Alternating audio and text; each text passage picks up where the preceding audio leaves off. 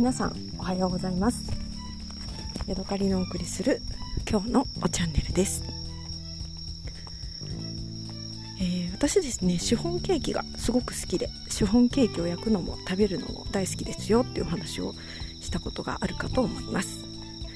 とは言いつつですねここ3ヶ月ほどですねあんまりなんかシフォンケーキを焼く気になれなくて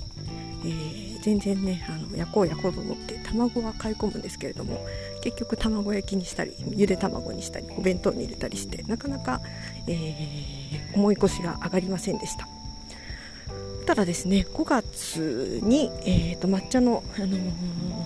ちょっと安いものを買ってお菓子に、あのー、作ろうかなと思って買い込んであったやつがあったのであんまり美味しく美味しいうちにあの使ってしまいたいなということもあって、えー、やっとですね先週末シフォンケーキを重い重い腰を上げて焼きました、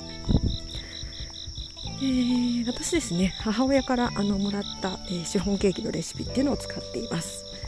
で、えー、まずねちょっと材料を説明します。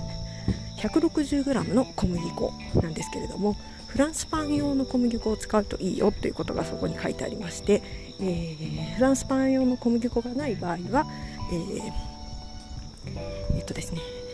48g の強力粉。それから 112g の、えー、薄力粉を入れます。あをミックスします。でその粉のところに 5g の、えー、ベーキングパウダー。それから抹茶シフォンの場合は、えー、10g の抹茶。でそれから、えー、他は卵が、えー、白身が7個黄身が5個。砂糖が全部で、えー、160g えー、油が 80cc 水も 80cc でこれを使ってシフォンケーキを作ります。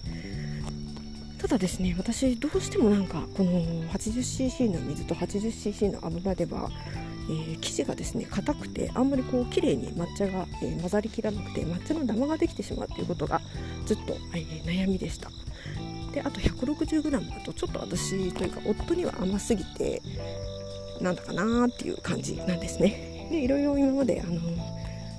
作りながらああでもないこうでもないと思ってやってきたんですけれども、えー、先週末焼いた時のバランスがすごく良かったので、まあ、自分の美貌も兼ねて、えー、この今の記録に残したいと思います。もう一回言います、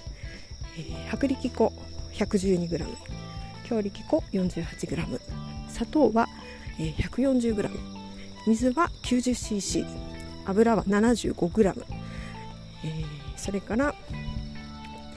えーと、L の卵が、えー、白身が7個黄身が5個を使います。で焼く温度は、えー、180度。で時間は35分。余熱は完了させて、えー、そこに、え、型を入れるという感じです。今回これで焼いたらちょっとねあの、まあ、空洞はできたんですけれども自分が食べる分なのでそこはあまりあの気にしないということで、えーなんだろうな水気が少ないとあの、まあ、ちょっと喉に詰まるというか、えー、口がケホケホしちゃうんですけれどもそれほどでもなく、えー、油も多すぎずじわじわしすぎない。そして、えー、適度なあの濃さだったので、えー、生地を混ぜる時もすごくあの緩やかに混ぜることができたし、えー、140g だと 160g の砂糖の時ほど甘すぎずに適度な満足感があるということであのすごくこの配慮を、ね、今回作ってみていいなと思いました。で粉を測り出してから焼くまでがねだいたい1時間ぐらいです30分ぐらいで粉を測ったり、えー、なんだメレンゲを立てたりとかして、えーね、用意をして残りの35分で焼くという感じですね。で、まあ、焼き出したらほぼあとはやることはないので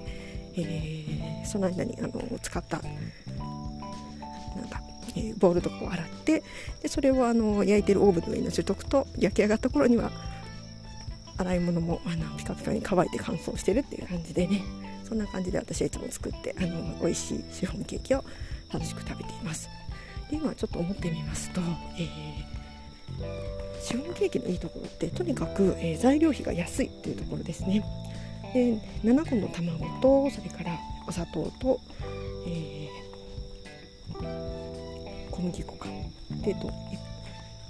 いくらだろうって思った時に全部で200円はしないんですよね。なのであのシフォンケーキってやっぱ買ったら1つ1切れでも200円300円までするかと思うんでその、えー、同じお金でワンホール2 0センチのねワンホールあふれんばかりのワンホールが、えー、食べられるっていうのはとしてはすごくあの満足していますし夫も喜んでくれて、えー、むしゃむしゃむしゃむしゃ毎日2人でね食べていてすごく楽しいなと思っています、えー、そんな感じでちょっと私が最近作って気に入ったシフォンケーキの配合についてお話ししました。まあ、私のおチャンネルということで抹茶のシフォンということでお許しいただけたらと思います。はい今日はここまでです。また次回お会いしましょう。さようなら。